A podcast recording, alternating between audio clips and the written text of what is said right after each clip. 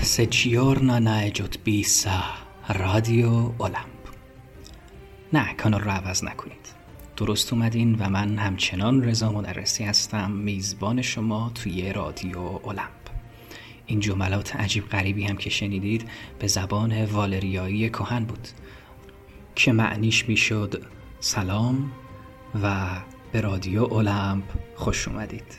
والریایی که خواستگاه و محل تولد اجدهایان وستروس شناخته میشه.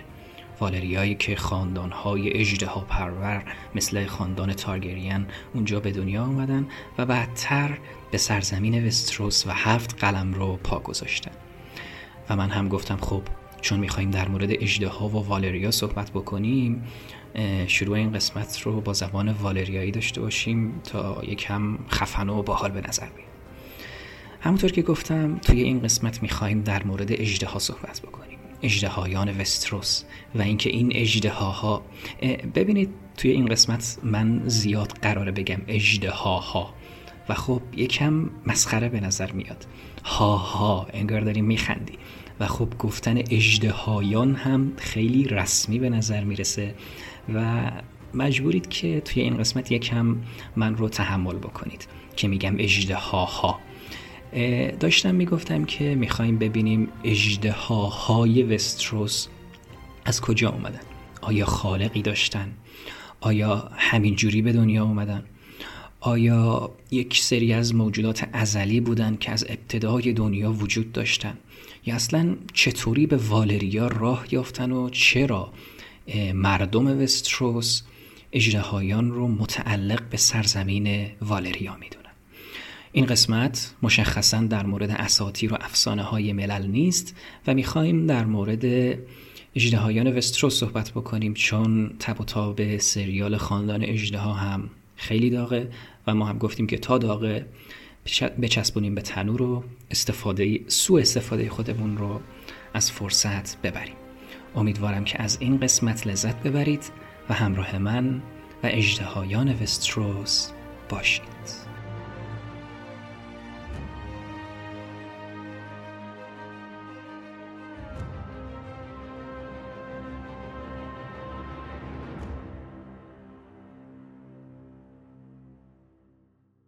در مورد نحوه تولد اجدهایان وستروس روایت های مختلفی وجود داره. با توجه به چیزهایی که خود جورج آر آر مارتین خالق دنیای نغمه آتش و یخ نوشته ما می‌تونیم چهار تا روایت مختلف یا چهار تا قصه مختلف از به دنیا اومدن اجدهایان داشته باشیم. اولین و معروف ترین اونها که توی سریال بازی تاج و تخت هم شنیدیم.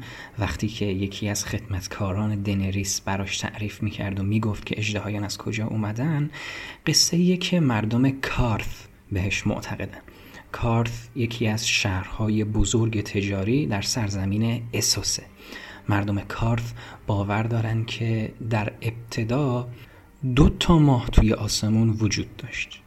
اما یکی از ماها خیلی به خورشید نزدیک شد.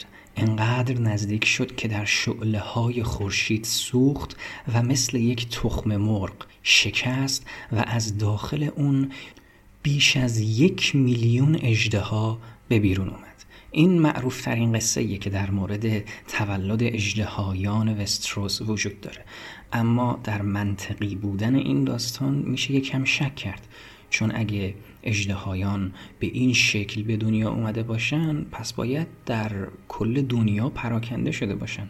نه اینکه فقط مردم والریا بتونن از اونها استفاده بکنن یا اونها رو رام بکنن و تحت سلطه خودشون در بیارن. قصه دومی که وجود داره قصه که مردم خود والریا بهش باور دارن. قصه که تقریبا میشه گفت طرفدار بیشتری هم داره و شاید منطقی تر هم باشه. والریایی ها معتقدند که اجدهایان فرزندان چهارده شعله بودند.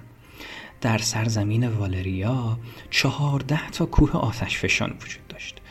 یکی از روزها هر چهارده تای این کوه های آتش فشان شعله ور میشن و از داخل اونها گدازه های آتش به بیرون میاد.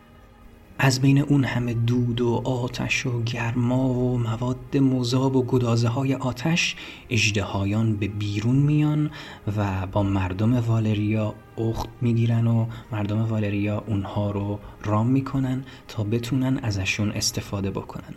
و هر کدوم از خاندانهایی که اونجا زندگی می‌کردن چند تا از اجدهایان رو برای خودشون برمیدارن و والریا تبدیل میشه به بزرگترین و پیشرفته ترین امپراتوری کل تاریخ دنیای نغمه آتش و یخ. یکی از قصه های دیگه که در مورد تولد اجدهایان وجود داره در سرزمین آشایه آشایی یا همون آساهی که البته اونها قصه های زیادی دارن که می‌تونه بعضی هاشون خیلی بیشتر از حد گیج کننده باشه. اما یک سری از نسخه های خیلی باستانی این قصه های موجود در آشای ادعا دارند که اجدهایان برای اولین بار از سرزمین سایه اومدن. سرزمینی که هیچ دانشی ازش نداریم. هیچی ازش نمی‌دونیم. همه چیز در موردش محو و غیر معلومه. و تا زمانی که خب خود مارتین خالق و خدای این دنیا چیزی به همون نگه نمی‌تونیم چیز خاصی بفهمیم. اما در این حد می‌دونیم که بعضی از قصه های آشای باور دارن که مردمی بینامونشون که خیلی هم باستانی و قدیمی بودن تونستن اجدهایان رو از سایه پیدا بکنن. یعنی در اون سرزمین پر از سایه و تاریکی که چشم چشم رو نمی‌دید مردمی بینامونشون تونستن اجدهایان رو پیدا بکنن اونها رو رام بکنن فرماندار خودشون بکنن و بیارنشون به والریا و نگه داشتن اونها رو به مردم والریا هم یاد بدن که خب بعد از اون هم والریایی ازشون استفاده کردن و اتفاقاتی افتادن که می‌دونید. اما خب توی این روایت هم یکم شک و تردید وجود داره. اگر اون مردم تونستن اجدهایان رو رام بکنن چرا اومدن اونها رو به والریایی ها دادن؟ چرا خودشون استفاده نکردن؟ چرا خودشون برای گرفتن کل دنیا از اجدهایان بهره نبردن؟ روایت چهارم مرتبط به یکی از نوشته های سپتون بارف. سپتون بارف دست شاه در زمان حکومت شاه جیهریس تارگریان اول بوده.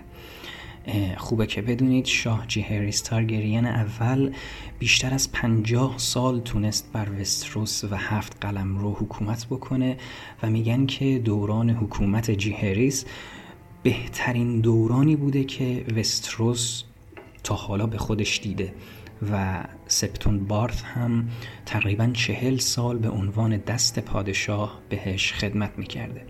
سپتون بارت عمر خودش و زندگی خودش رو وقف تحقیق در مورد اجدهایان و خواستگاه اونها می‌کنه.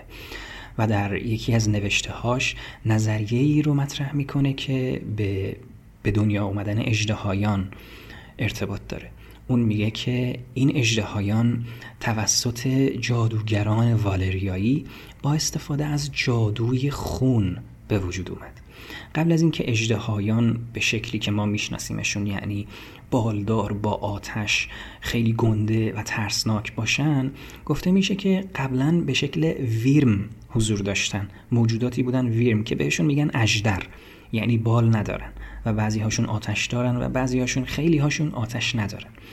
جادوگران والریایی طبق قول سپتون بارد با استفاده از جادوی خون بین همین اجدرهایی که آتش داشتند و اجدرهایی که آتش نداشتن جادو برقرار می‌کنن اونها رو به همدیگه متصل می‌کنن و به این شکل اجدهایانی که ما می‌شناسیم به دنیا میان. این اجدهایان تبدیل میشن به همون اجدهاهای معروفی که الان داریم می‌بینیم و به این شکل به والریایی ها کمک می‌کنن. این چهارتا نظریات و قصه هایی بودن که در مورد خلق و تولد اجدهایان وستروس وجود دارن. یک روایت و قصه دیگه که مرتبط به اجدهایان وستروسه و شاید براتون جالب باشه یکی دیگه از تحقیقات سپتون بارته سپتون بارت در یک دیگه از نوشته های خودش میگه که هر 300 سال هر تقریبا 300 سال اجدهایی به دنیا میاد که رنگش سیاهه. بسیار درند خودتر از باقی هم نوعان خودشه و رشد خیلی خیلی سریعی هم داره. هر 300 سال سرزمین وستروس میزبان یکی از این اجدهایان خواهد بود. اجدهایی که از همه قویتر و وحشیتره. همونطور که سپتومبارت توی نوشته های خودش میگه بالریون رعب سیاه که اجده های پادشاه اگان تارگریان فاتح بود کسی که برای اولین بار وارد وستروس شد اولین تارگریانی که وارد وستروس شد و تونست قلم روهای مختلف رو فتح بکنه اجده داشت به اسم بالریون بالریون وحشت سیاه. سپتومبارت میگه که این اجده یعنی بالریون یکی از همون اجده بود. البته فاصله بین بالریون و اجده سیاه قبلیش 300 سال نبوده بلکه 800 سال بوده و به همین دلیل بالریون خیلی خیلی خیلی بزرگتر و وحشیتر از باقی اجدهایانه بعدتر وقتی که حالا اجدهایان دیگه میمیرن و خود بالریون هم بر اثر کهولت سن از دنیا میره بعد از تقریبا 300 سال اجده های دیگه به دنیا میاد به اسم دروگون که توی سریال بازی تاج و تخت هم دیدیم و رشد خیلی سریعی هم داشت از اجدهایان ملک دینریس تارگریان بود و نسبت به بقیه برادران خودش وحشیتر و قویتر بود. خلاصه که هر 300 سال یک اجده به همین شکل به دنیا میاد و امیدوارم که در دوران زندگی ما هم زودتر همین اجده رو ببینیم و بتونیم باهاش ملاقاتی داشته باشیم. قسمت کوتاه رادیو اولمپ به اتمام رسید. امیدوارم که از اطلاعات اندکی که در اختیارتون گذاشته شد لذت ببرید و اونها رو با دوستان خودتون به اشتراک بذارید و فاز سریال خاندان اجده ها رو هم داشته باشید دیگه. تا قسمت بعدی بدرود. شما رو به دستان اجدهایان میسپارم و امیدوارم که نفستون همیشه داغ و گرم باشه. خدا حافظ